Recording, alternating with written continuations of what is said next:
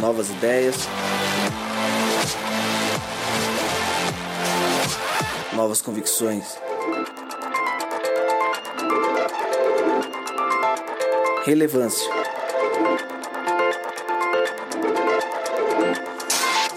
Plenitude. A busca pelo ideal.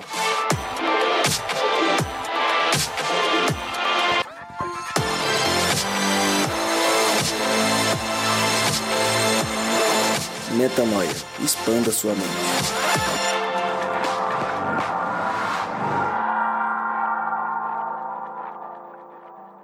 Sejam todos muito bem-vindos.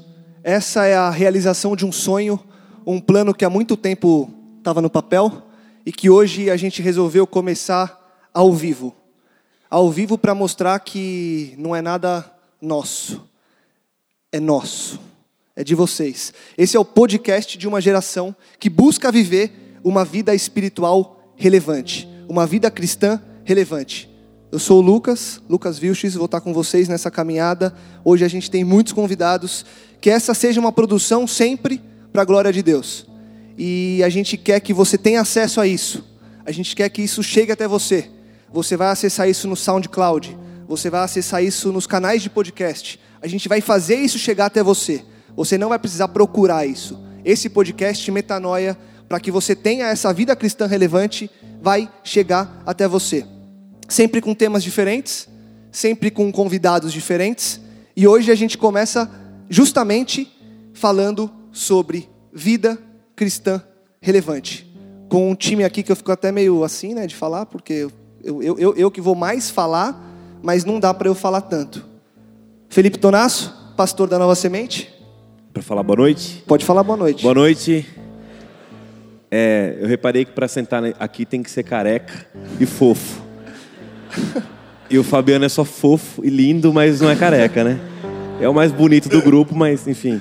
Muito bom estar com vocês em outro formato, né? Eu estou sempre aqui compartilhando a palavra e hoje a gente vai poder compartilhar a palavra de um jeito é, diferente. Então, espero que seja muito bom esse bate-papo aqui hoje.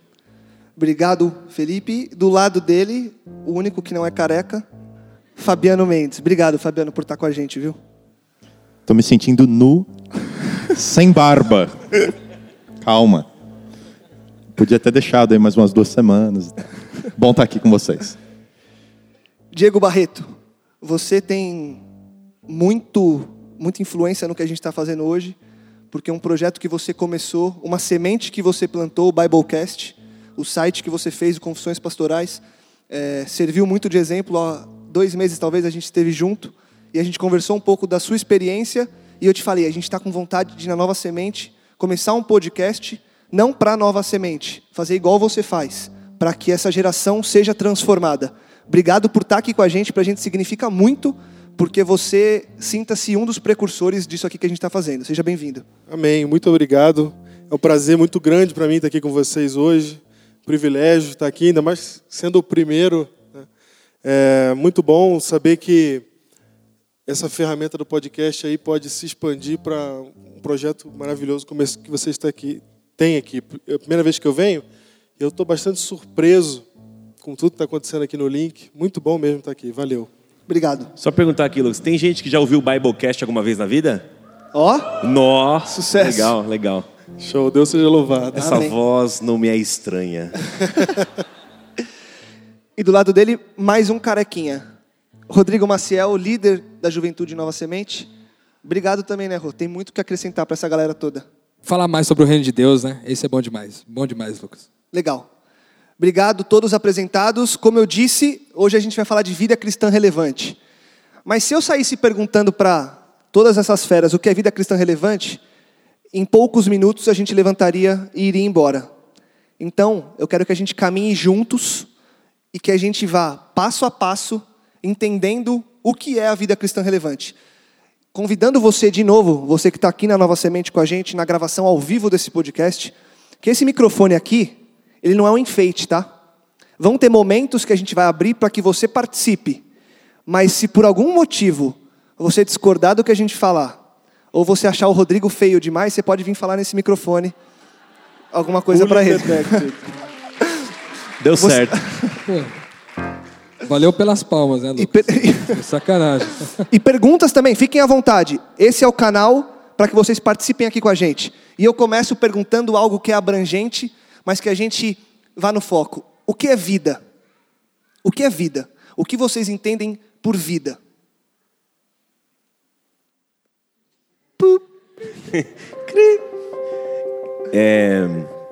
Uau. Uou.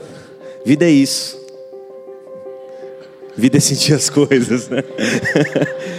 Eu acho que vida é um presente, cara, um presente de Deus. Vida é é um privilégio, porque na minha compreensão a gente não vive por acaso, a gente não não está aqui por acaso.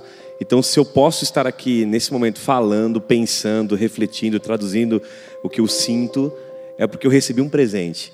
E eu creio num Criador que me deu esse presente. Então, vida para mim é um grande presente que tem que ser cuidado, usufruído do jeito certo e talvez a melhor maneira seja um, um grande dom. Eu acho que esse é um grande desafio à reflexão que a gente poucas vezes faz. Se você perguntar a biologia ou a química, a vida pode ser descrita com um conjunto de elementos, algumas definições. Se você perguntar, eh, por exemplo, a, a sociedade, você vai falar dos papéis, né? vida em sociedade, vida familiar. E o grande problema é quando a gente eh, picota isso para tentar entender em partes menores e a gente acaba perdendo o todo, porque normalmente o todo transcende o valor das partes. E esse é o grande desafio para a gente, olhar a vida nessa complexidade e principalmente a, a, a, a, ligação disso com o cristianismo, que eu acho que a gente vai discutir bastante aqui, porque se a gente for por esse caminho de querer trabalhar só com o que é vida cristã, a gente vai separar do todo e vai perder todo o poder ou toda a importância, a relevância que isso tem que ter na vida. Sem dúvida. Eu, quando eu fui começar a preparar isso aqui, eu coloquei vida no dicionário, né? E aí eu fiquei surpreso porque uma das, é, um, um dos significados é que vida é um princípio de existência. E aí eu falei, parei para pensar, falei, peraí, então se é um princípio de existência, vai ter tudo a ver com o que a gente vive. Porque a gente acredita que Deus nos criou. E aí eu vou no dicionário, que é uma coisa que o ser humano criou para que as pessoas entendessem mais sobre as palavras. E aí o dicionário diz que a vida é um princípio de existência. Então eu tenho que olhar para o meu princípio, né? É por aí. Eu gosto de pensar que se é um princípio de exis- de existência, e nós como, como acreditamos que, naquela frase de Cristo, que eu sou o caminho, a verdade e a vida, então olhar a Cristo e ver Ele como princípio da minha existência, isso talvez mude tudo em relação a tudo aquilo como, a forma como eu, me comporto, a forma como eu escolho viver. Eu gosto de pensar na vida também como sendo uma expressão constante de quem Deus é, não de quem nós somos, eu acho. E eu gosto de pensar dessa forma: se o princípio de existência é Cristo e viver é revelar constantemente quem Deus é, eu acho que isso talvez faça bastante sentido assim. Cara, eu sou uma pessoa que eu, eu tenho prazer em ficar pensando nas coisas. E eu nunca na minha vida pensei sobre a vida. Primeira vez. Engraçado isso, né? Pensei muita coisa sobre a vida, mas vida em si, primeira vez que eu paro para pensar. E Tonasso, na hora que eu estava pensando aqui, parece que você roubou uma sinapse que eu fiz aqui, que foi a do presente, cara. Porque o presente a gente não pede para ganhar, né? E a vida também. E eu, conversando com um amigo recentemente, ele me fez essa pergunta e falou: por que, que a gente é obrigado a permanecer vivo? Por que, que a gente não tem o direito de falar, não, não quero? Essa pergunta é muito importante e ela começa a se responder quando você passa a entender que a vida é um presente que não é merecido, que é dado a nós e ele é dado por alguém tão importante que fica difícil de recusar. Sem dúvida. Mas por que, que Deus dá esse presente?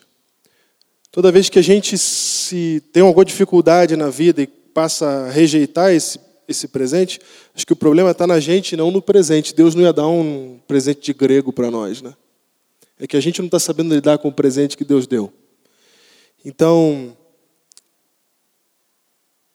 por que, que Deus deu esse presente? E eu acho que é o motivo pelo qual Deus cria todas as coisas é que Ele quer dividir o que Ele é, o que Ele tem, o que Ele sente, o que ele faz, o que ele pode criar. Tudo que ele é, em essência, ele, ele dividiu com a gente.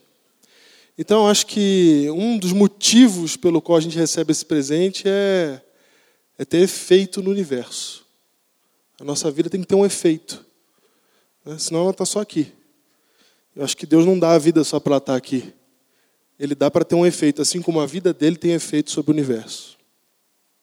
Quando a gente, quando você chegou a essa conclusão, qual que é a consequência dessa conclusão? Você parou, poxa, o que é a vida? Aí você pegou o que o Felipe falou, a vida é um presente. Aí você fala de um efeito. Então você chegou a uma conclusão. Agora, o que fazer com essa conclusão? O que, a que isso te leva hoje, pensando nessa conclusão do que você pensa sobre a vida? Então, eu continuo olhando para Deus e vendo que efeito Ele quer ter e aí eu concluo que é possivelmente isso que ele quer para a minha vida também. Então, é, assim, ele nos criou e nos deu o privilégio de a gente viver tudo que a gente vive, para a gente fazer disso algo que tenha valor. Então Deus, ele, é, eu costumo dizer, Deus não tem, Deus, não, Deus nunca ficou depressivo Deus nunca chutou pedrinha no universo sozinho, falando, puxa, estou sozinho aqui, não tem ninguém comigo. Deus nunca necessitou de nada. Ele sempre foi pleno, completo. Mesmo assim, ele resolve criar. Então, isso é. Eu acho que no fundo é isso, viu? Acho que no fundo é como um pai mesmo criando um filho, que, você. Eu não sou pai ainda, mas eu já percebi que o pai, quando cria o filho, ele cria o filho para tomar suas próprias decisões. Então, Deus cria seres para não somente povoar o universo, mas continuarem junto com ele a criar. Eu acho que você levantou uma discussão também, Diego, que é, é bem pertinente, né? Por que eu tenho que viver? É, eu acho que ajuda a responder essa, essa pergunta. É, quando Jesus faz aquela declaração, eu vim para que vocês tenham vida e a tenham em abundância, em plenitude, eu acho que é, talvez o que o ponto de vista de Deus sobre vida seja algo que a gente não tem. E você conseguir parar para fazer essa reflexão, que eu acho que a proposta de hoje, é, é, é conseguir é, visualizar o que Deus quer oferecer para a gente. E, e, esse é o grande problema das pessoas quando não param para fazer essa reflexão. E tem muita gente que não faz essa reflexão. E fica buscando um sentido para a vida que, na verdade, não é vida, é quase vida. Acho que aquela ideia de eu vivo ou eu existo, né? Tem um pouco disso. quando, quando, é que eu passo a viver? Então, é, eu me lembro de uma história da Bíblia que materializa para mim muito forte esse conceito de viver. É quando Jesus encontra a mulher samaritana. Naquele contexto, aquela mulher existia num contexto de preconceito, de busca por satisfação pessoal, de tentar ser plena, tinha passado por quatro casamentos. Jesus é, confronta ela com esse problema com misericórdia, dizendo: Eu sei o que você viveu, você já passou por quatro maridos e tal. Era quatro ou cinco? Quatro, né? Alguém pode confirmar aí para mim? Em João, capítulo 4. Cinco maridos? Obrigado. Bastante maridos ela teve. E, e, e ela olha água de poço, que ali a discussão é sobre água, você está com sede. Aí Jesus fala: Eu tenho uma água que quem bebe não volta a ter sede. Aí eu acho que está o ponto. É, enquanto você existe, você continua tendo sede na alma, sede na, na vida, sede de tudo que você pode colocar para tentar saciar isso que se chama de vida, mas não é vida ainda. A água que eu tenho para te dar, se você soubesse quem está dizendo isso, você beberia e você jamais teria sede de novo. É aí ele, ele ele aprofunda isso e diz assim: que quem bebe da água que eu tenho para dar, do seu interior passam a fluir rios de água viva, que nem uma fonte a jorrar. Aí eu acho que se encontra a vida. Então, por isso ele é o caminho, a verdade e a vida. Eu tenho que tomar uma decisão para passar a viver em Deus e traduzir essa relação que o Diego falou. Ninguém melhor que o doador da vida para ensinar a gente o que é vida. Então, passar por esse processo de falar com ele para entender o que é vida, é só ali que você encontra a vida, sendo redundante ao máximo aqui.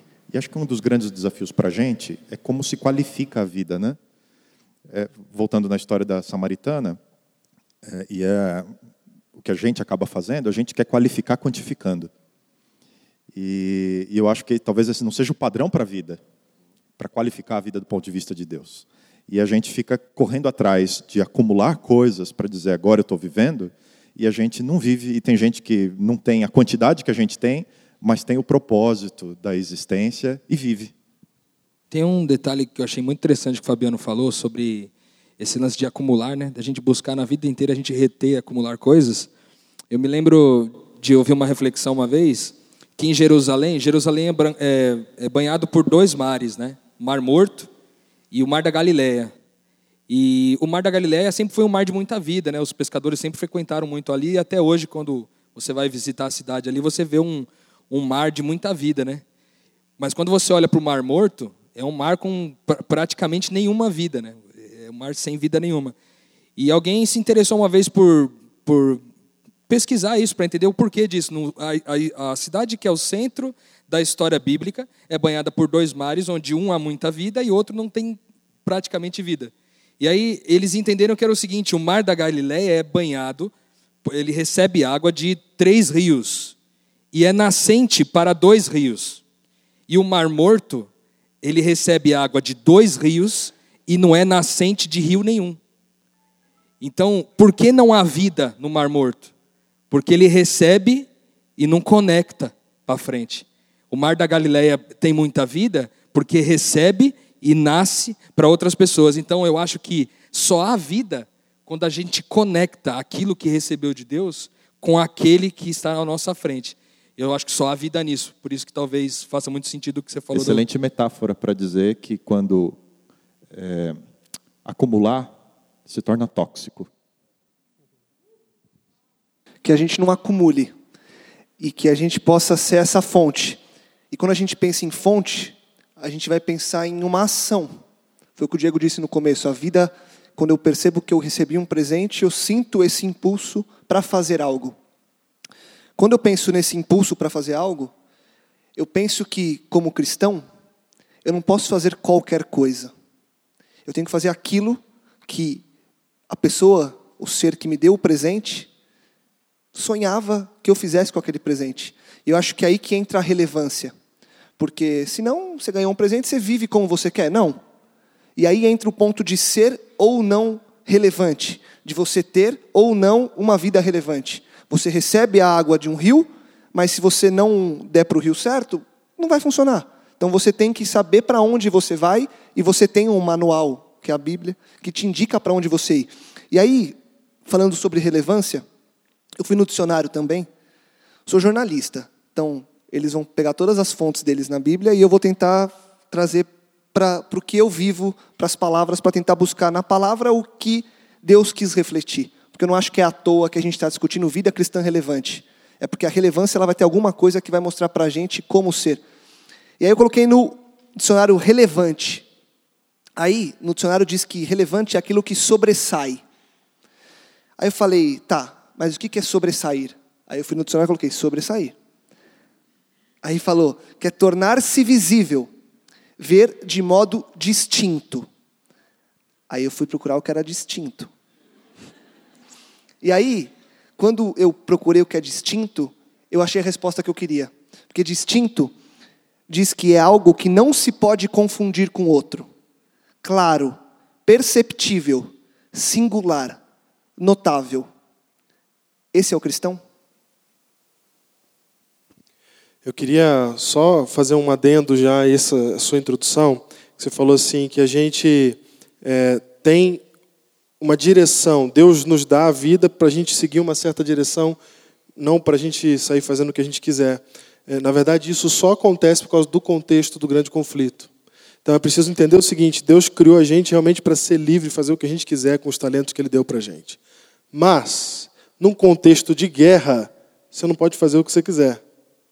Se você está em guerra, você não vai, por exemplo, manter a sua casa aberta para se sentir é, e vai se sentir tranquilo, vai se sentir em paz. Eu não posso fazer banquete quando está explodindo a casa do meu vizinho. Então, é, o contexto da guerra é o que faz a gente, por exemplo, ter a Bíblia e, e, e nos seguirmos pela Bíblia. Não fosse a guerra, a gente estava falando com Jesus, não tinha Bíblia nenhuma, era, era a gente falando com Deus diretamente. Então, o contexto que a gente vive dessa guerra espiritual faz com que a gente realmente precisa, precise seguir uma direção e aí se faz a necessidade de ser notável ou de ser relevante. Porque se eu estou numa guerra, no meio de uma guerra, no meio de um combate, as pessoas estão com armas em mãos, meus amigos estão caindo ao meu lado, a sirene está tocando, os aviões estão voando, eu decido parar para pintar um quadro, acho que eu não estou sendo relevante nesse contexto. Legal. Muito bom. Tem um texto em Atos que, se vocês puderem até abrir aí, vale a pena acho que eu ler, que eu vou, se eu tentar citar, eu talvez vá citar errado. É Atos 13. Acho que pode ajudar a gente a entender um conceito aqui. Atos 13, 36. É. É um texto que diz assim: Tendo, pois, Davi servido ao propósito de Deus na sua geração, ele adormeceu, foi sepultado com seus antepassados e seu corpo se decompôs. Um texto biologicamente profundo, né? Porque morreu, foi sepultado, seu corpo se decompôs. Só que o que chama atenção é o começo. É, ele fala assim, é lógico, né? Ele fala assim: Davi conseguiu fazer uma coisa. Ele serviu o desígnio de Deus na sua geração. Davi conseguiu ser relevante. Eu acho que a tradução é essa. Davi conseguiu ser distinto. Davi conseguiu é, revelar algo que a sua geração precisava entender. Então, eu gosto de pensar nisso como uma pequena biografia. Se alguém fosse escrever, quando eu morresse, é, alguma biografia de cinco linhas, como essa, quatro, quatro linhas, o que escreveria? Será que seria Felipe serviu o propósito de Deus na sua geração? Aí ele morreu, se decompôs e tal, mas ele conseguiu fazer isso. Eu acho que o caminho, é, a parte decompôs, ele, ele conseguiu achar a maneira de ser relevante. E para mim o segredo está na, na, na, primeira, na primeira frase do texto, porque ele cumpriu o desígnio do doador da vida. Ele entendeu o que, que a vida pedia para ele viver. Ele perseguiu na existência dele, com todas as forças que ele tinha, olhar para a vida e falar assim: Senhor, qual é a tua vontade para eu viver? Porque eu não quero passar os 80 anos que eu tenho aqui sem fazer a tua vontade, porque eu sei que o Senhor deu a vida, tem algo para viver, que é o que a gente costuma dizer de propósito, todo mundo tem um propósito, isso é muito fácil de dizer, ah, vocês têm um propósito para viver. Mas qual é esse? Davi perseguiu a ponto de quando ele morrer, quando ele morreu, uma biografia foi escrita. Ele cumpriu. E eu queria sonhar com isso. Eu acho que esse caminho de ser relevante é cumprir a vontade de Deus para essa geração. Onde você está plantado, Davi fez um tempo dele. Nesse tempo, eu tenho certeza que o chamado é outro. Não é o mesmo de Davi. Da mesma maneira, né? É o mesmo chamado, mas também da mesma forma. Então, qual é a forma, qual é a maneira? Talvez nossa oração deveria ser essa, o tempo todo. Qual é o teu propósito, Senhor, para a minha geração, para eu poder cumprir hoje aqui? Eu quero ficar atento a isso. Quando você fala de, de relevância, eu gosto de pensar também que a origem da palavra vem de relevo, né? E é quando você fala sobressai, algo que está em relevo Sim. sobre as demais coisas, né? E a gente olha para relevo e diz assim, mas peraí, se é, rele se é relevante algo que está em relevo, então é algo que a gente passa, tropica e, e cai? Ou é algo, um lugar onde a gente pode encontrar uma referência? E aí é interessante, se a minha vida cristã é relevante, então é o seu olhar do ponto de vista que o monte onde está em relevo é a referência, então a pergunta que eu faço é o seguinte: será que tudo que está acontecendo no mundo aí é porque sobra trevas ou é porque falta luz? Na minha opinião, falta luz, falta a referência, falta o monte que está em relevo. Nós temos a oportunidade, o privilégio de viver esse relevo, de, de ser, ser a referência. Monte. Alguém tá, se o filho não sabe como que ele deve viver, ele olha para o pai e ele tem a referência de vida. E se o meu irmão que está vivendo comigo, trabalhando comigo do meu lado, não sabe o que a vida é ainda, ele olha para mim e ele enxerga a referência. Então gosto de pensar que esse lance do relevo faz de mim não uma pedra de tropeço, mas uma referência, um monte onde eu posso dizer, ó, é, é por ali. Você usou uma palavra que Jesus usou para definir relevância do discípulo, que é a palavra luz. Então tem duas palavras que para mim, tem dois símbolos na Bíblia que para mim são definidores de o que, que é ser relevante, um cristão relevante, que é sal e luz. O sal, ele é, ele é transformador, né? Quando ele cai no alimento, ele transforma aquilo, aquilo muda completamente. E enquanto o sal tem esse efeito transformador, a luz tem um efeito revelador. Então um mostra e o outro transforma. E esses dois juntos é, são o cristão relevante. Ele mostra e ele transforma. E Jesus fala assim: o que, que adianta eu pegar uma luz e colocar dentro de uma de uma gaveta, né? E essa cena é ridícula em qualquer tempo da história humana. Imagina só que você tem um amigo que é arquiteto, ele fala assim: Olha, eu fiz uma casa toda linda, arquitetura europeia, não sei o quê. Aí ele vai apresentar a casa para você, ele fala: Vem que tem um quarto especial. Você entra no quarto, o quarto está escuro. Aí ele fala: Mas olha aqui, ó, tem uma gaveta. Aí ele abre a gaveta e sai luz da gaveta. Né? A luz fica acesa lá dentro o tempo todo, a gente nunca apaga. Faz sentido isso? Estou contando a história de maluco, né? Exatamente o que Jesus está falando. Está falando assim, ó, cara, a luz que não está brilhando para todo mundo ver é coisa de maluco. Tem que botar numa candeia. A luz ela tem que estar, tá, ela tem que ser pendurada e colocada num lugar visível. Cristão não é para ficar escondido. Cristão é para ficar exposto, exibido. Para quê? Para transformar. Como hoje, hoje, 2015, é, nessa guerra que você falou, Diego. A gente vive uma guerra espiritual. Como que a gente consegue e o que que a gente tem que fazer para ser e para ter uma vida cristã relevante? Olha, eu acho que as perguntas certas e as respostas certas a gente acabou de ouvir aqui já. Eu estou até com um pouco de dificuldade de unir tudo aqui que eles foram falando e eu fiquei com vontade de anotar, porque tinha muita coisa ali uhum. que valia a pena a gente comentar. Foi da família até a política, né? Foi, pegou tudo ali. Então, assim, a gente. Primeira pergunta que tem que fazer é exatamente essa que o Tiago acabou de falar. A gente quer ser relevante, cristão relevante. Relevan... A relevância depende do contexto. Qual que é a relevância dentro de uma casa pegando fogo? É uma. Qual que é a relevância de um professor em sala de aula? É outro completamente diferente da casa pegando fogo. Então, é, o contexto vai definir o que, que é relevância. É o contexto que vai definir isso. O que, é que a gente vai fazer nesse contexto que vai fazer com que aquilo seja importante, notável, transformador naquele, naquela situação, naquele lugar. Então, é, teve um que comentou, não lembro o nome, desculpa, não lembro o nome de todo mundo, mas comentou que nós estamos num mundo capitalista hoje. E, e eu acho que a questão do capitalismo em si, ela é só a manifestação de um problema muito maior que vem na gente já, no ser humano, desde sempre, que é o egoísmo, é a vontade do lucro, é o melhor para mim, é o meu eu. Então, isso é um status quo que a gente tem que questionar no mundo de hoje. E aí eu começo a pensar, então, relevância, hoje, tem que questionar esse valor mundano, humano, secular, contemporâneo. Relevância, seja lá o que for que a gente vai concluir aqui, tem que questionar esse valor. Aí você termina com o que o Tiago falou no final. Tem uma palavra que questiona esse valor, que é o amor. A partir do momento que você começa a pensar do paradigma, da visão, da vista de amor, você começa a ter que romper com o seu eu, com a sua vontade de lucro, com o seu desejo de se beneficiar, de acumular para si mesmo, que, que são as mazelas do mundo contemporâneo. Eu queria só juntar um pouquinho do que eu vi também. É, a gente ouve uma crise, na verdade, de identidade, que a gente conversa sobre isso bastante aqui. Nossa crise não é a carreira, não é o capitalismo, não é a política. Nossa crise é uma crise de quem a gente é. Quem, quem eu sou, o que eu estou fazendo aqui, para onde eu vou? A pergunta básica da filosofia. E a Priscila trouxe uma perspectiva dizendo assim: nosso maior inimigo mora junto com a gente, ou seja, a pessoa que mais irrita a gente, né? Que tem mais facilidade de irritar, tirar a gente do sério, é quem a gente mais ama, geralmente.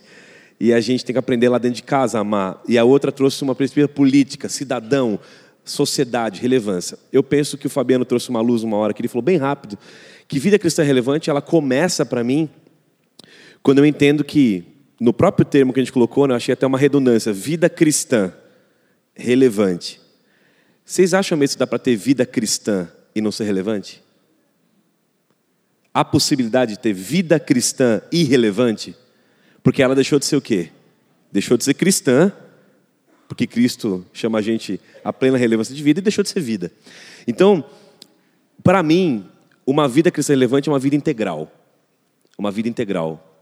É uma vida que aprendeu a entender carreira, relacionamento, negócios, contemporaneidade, é, capitalismo, tudo, com um processo é, simples assim: Senhor, minha vida é essa, está posta na minha frente para eu desfrutar e viver.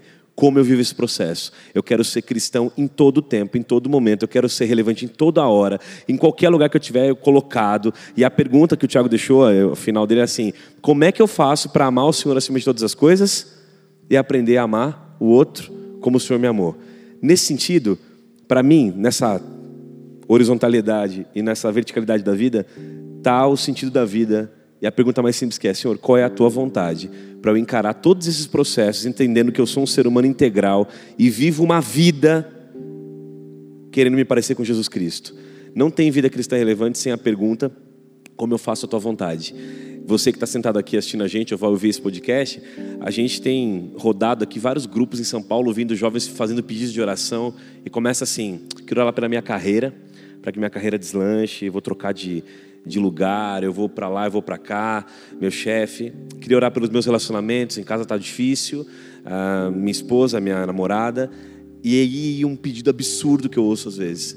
Eu também queria que vocês orassem pela minha vida espiritual.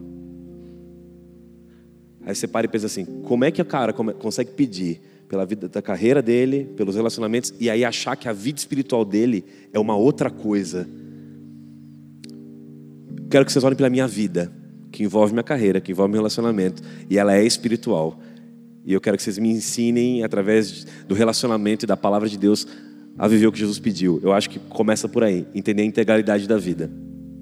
Rodrigo, como que você junta tudo isso e coloca em prática uma vida cristã, uma vida relevante?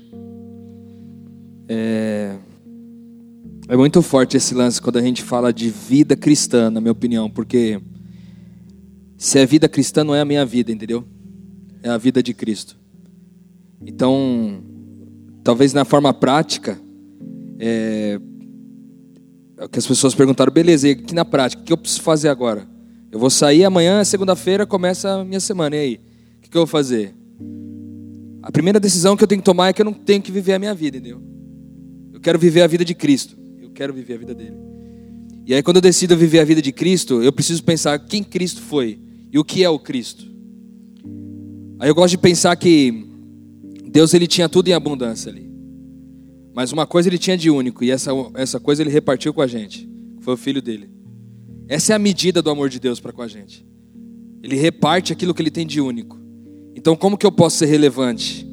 A partir de amanhã, segunda-feira, repartindo com as pessoas aquilo que eu tenho de único, que hoje eu julgo que é o meu tempo, a minha agenda, aquilo que eventualmente eu julgo de mais importante, porque quando eu dou a minha agenda para alguém, quando eu gasto horas com alguém, eu estou, entre aspas, perdendo vida.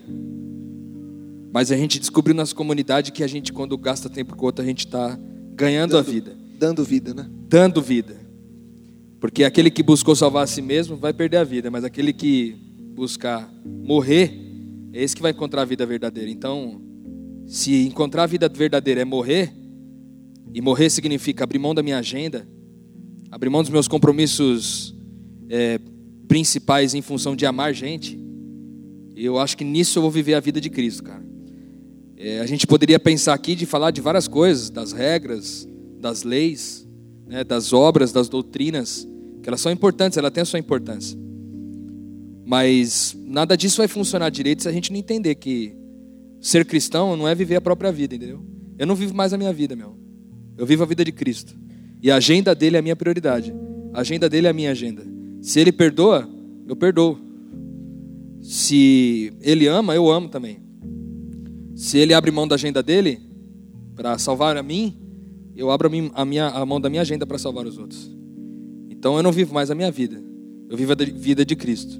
Vida relevante é a vida de Cristo, não a minha. Você acabou de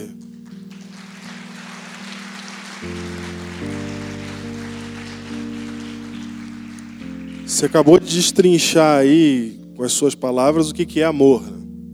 Amor é uma palavra muito mal entendida pela, por nós. E aí a gente falou de amor aqui, mas amor é isso. Jesus falou: não há amor maior do que esse. Dar a vida pelos seus amigos. Aí você para para pensar nas pessoas mais relevantes da história humana, que a gente conhece aí.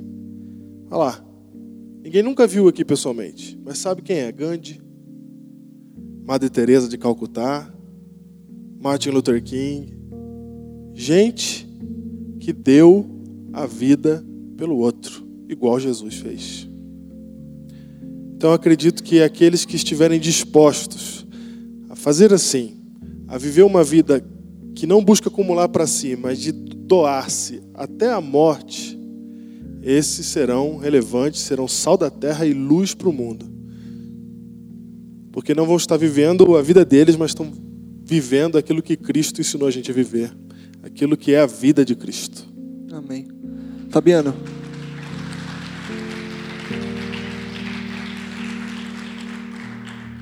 Como você resume essa prática toda de sermos relevantes e de vivermos o propósito que Cristo colocou na nossa vida de dar fruto e de viver pelo outro? Eu acompanho as pessoas há muito tempo. E, como Felipe, tenho feito essa leitura também. A gente vive tempos em que as pessoas se preocupam consigo. Precisam se resolver para dar conta do resto, fora de si. E é natural que a gente, como cristão, queira entender por que os nossos problemas, ou como alcançar determinadas vitórias, ou como lidar com o problema do meu pecado. É, só um parênteses aqui, né? Você pode fazer o que você quiser com o seu pecado, mas você não vai resolver ele de jeito nenhum. Então, para de se preocupar como é que você lida com o seu pecado e deixa quem sabe lidar com o seu pecado fazer o serviço direito. Nós somos salvos pela graça. Mas essa mudança de eixo é super necessária. Eu tenho que parar de pensar o que é o cristianismo na minha perspectiva ou como eu sou cristão. Essa religião do indivíduo, ela, do indivíduo, ela não é bíblica. É uma marca dos nossos tempos, mas ela não é bíblica. Ouvindo vocês dois falar a respeito de relacionamento, esse é o eixo que a gente tem que alcançar, sair do eu e ir para o nós.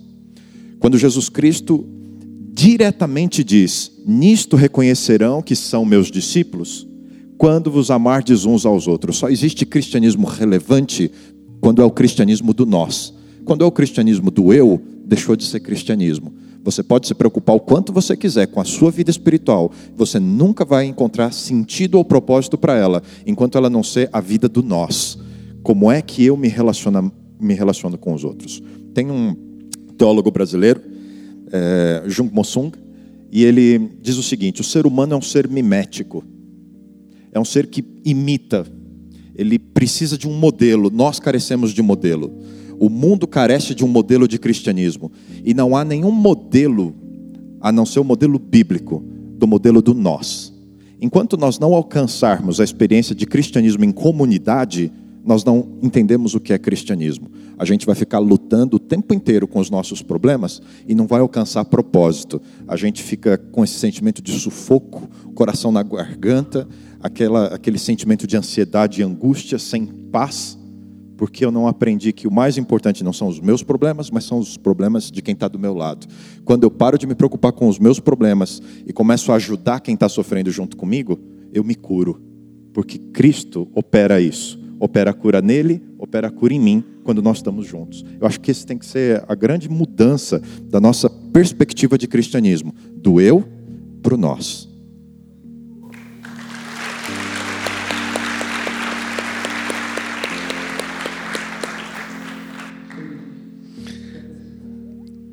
Então vamos fechar aqui agora?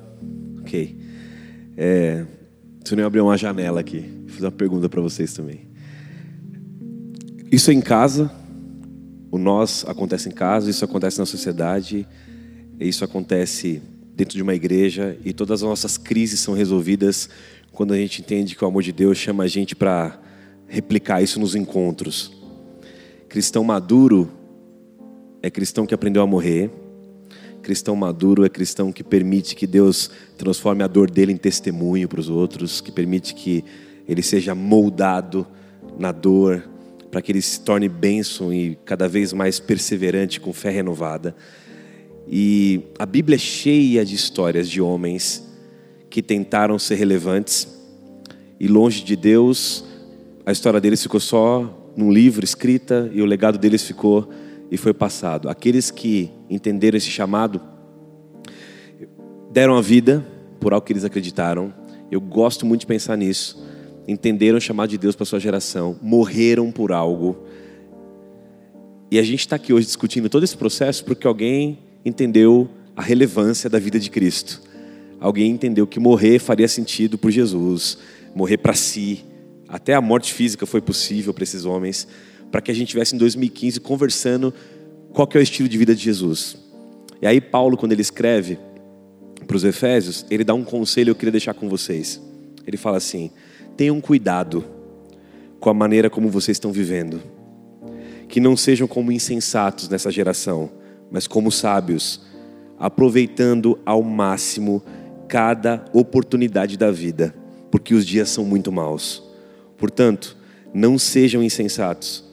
E ele dá um conselho, mas procurem cada oportunidade da vida compreender qual é a vontade do Senhor. Hoje, nesse lugar, e para quem está ouvindo isso qualquer tempo, em qualquer lugar, em qualquer momento, no carro, na escola, onde chegar esse áudio, hoje é mais uma oportunidade que Deus está dando para você aproveitar ao máximo para compreender aqui nesse lugar qual é a vontade do Senhor para a tua vida. O Luther King, que você falou, ele diz assim: quem não encontrou uma razão para morrer, jamais vai encontrar uma razão para quê? Para viver. Esse jamais encontrou uma razão para viver. Qual é a razão pela qual você vive? Talvez esteja na morte do seu eu. E eu te convido a viver a vida de Cristo. E a gente está buscando isso, sonhando isso como comunidade, sonhando isso como juventude em São Paulo. E aqui está a representação de alguma juventude. Então, que seja um apelo que Paulo deixou para a gente: não vivamos como insensatos, mas como gente sábia que aproveita cada oportunidade para perguntar: Senhor, qual é a tua vontade? E que eu escolha morrer como Cristo morreu, para que minha vida seja de alguma maneira referência em Cristo para a glória de Deus. Amém. Obrigado. É... A gente tem refletido muito nisso e colocado como propósito em nossas vidas de viver pelo propósito da causa de Cristo, de ser Cristo 24 horas por dia. E eu costumo dizer que hoje eu procuro ser um bom profissional para tentar, do jeito que eu conseguir, ser Cristo ali dentro. Na minha casa, eu tento ser Cristo para os meus pais. Para minha noiva, eu tento ser Cristo. Para os meus amigos, eu tento ser Cristo. Só que a gente erra. E o que eu queria deixar de reflexão é que quando você cair, que você lembre que você vai continuar sendo Cristo. E se tem alguém aqui que algum dia eu, Lucas, não transpareci Cristo por qualquer motivo que seja, eu peço perdão, porque eu falhei no propósito que eu tinha com a minha vida. Isso não é script, está apagada a tela do celular. Eu pensei em falar isso porque ouvindo o que vocês falaram, é muito o que eu tenho tentado buscar na minha vida. Só que é difícil. É muito difícil. E eu caio, eu erro. Então, se em algum momento eu olhei para você e eu falei que eu vivia por Cristo e que eu queria transparecer Cristo para você e eu errei, me perdoa, porque eu não consegui fazer o que eu queria. Só que a partir de hoje, eu vou me policiar ainda mais para que eu seja Cristo, para que o propósito da minha vida continue ser relevante para você, não para mim, porque não faz sentido mais viver para mim. Eu sei que Cristo me perdoa, já perdoou, mas que você também seja assim, e que a gente lembre que Cristo nos usa todos os dias, 24 horas por dia, quando a gente está disponível, que a gente saia daqui para uma vida de disponibilidade, para Cristo já usar a gente. Esse é o Metanoia um podcast que a gente busca trazer um pouco de conhecimento e de convicção para que a gente tenha uma vida cristã, uma vida relevante. Por isso a gente escolheu esse para ser o primeiro tema. Porque os próximos, a gente vai entrar em alguns pontos dessa seara de tudo que Cristo já ensinou para a gente. Mas o principal, e me corrijam se eu estiver errado, é o que a gente está falando hoje. É como amar. É como matar o nosso eu e viver por quem está do seu lado. Você está em casa, no carro, na escola e você está aqui agora. Olha para quem está do seu lado. É por essa pessoa que hoje você vai matar o seu eu, para que essa pessoa seja feliz e enxergue Cristo em você. Que Deus nos abençoe nessa caminhada, para que a gente viva uma vida altruísta, sempre para a honra e para a glória de Deus. Que Deus seja louvado todos os dias de nossas vidas.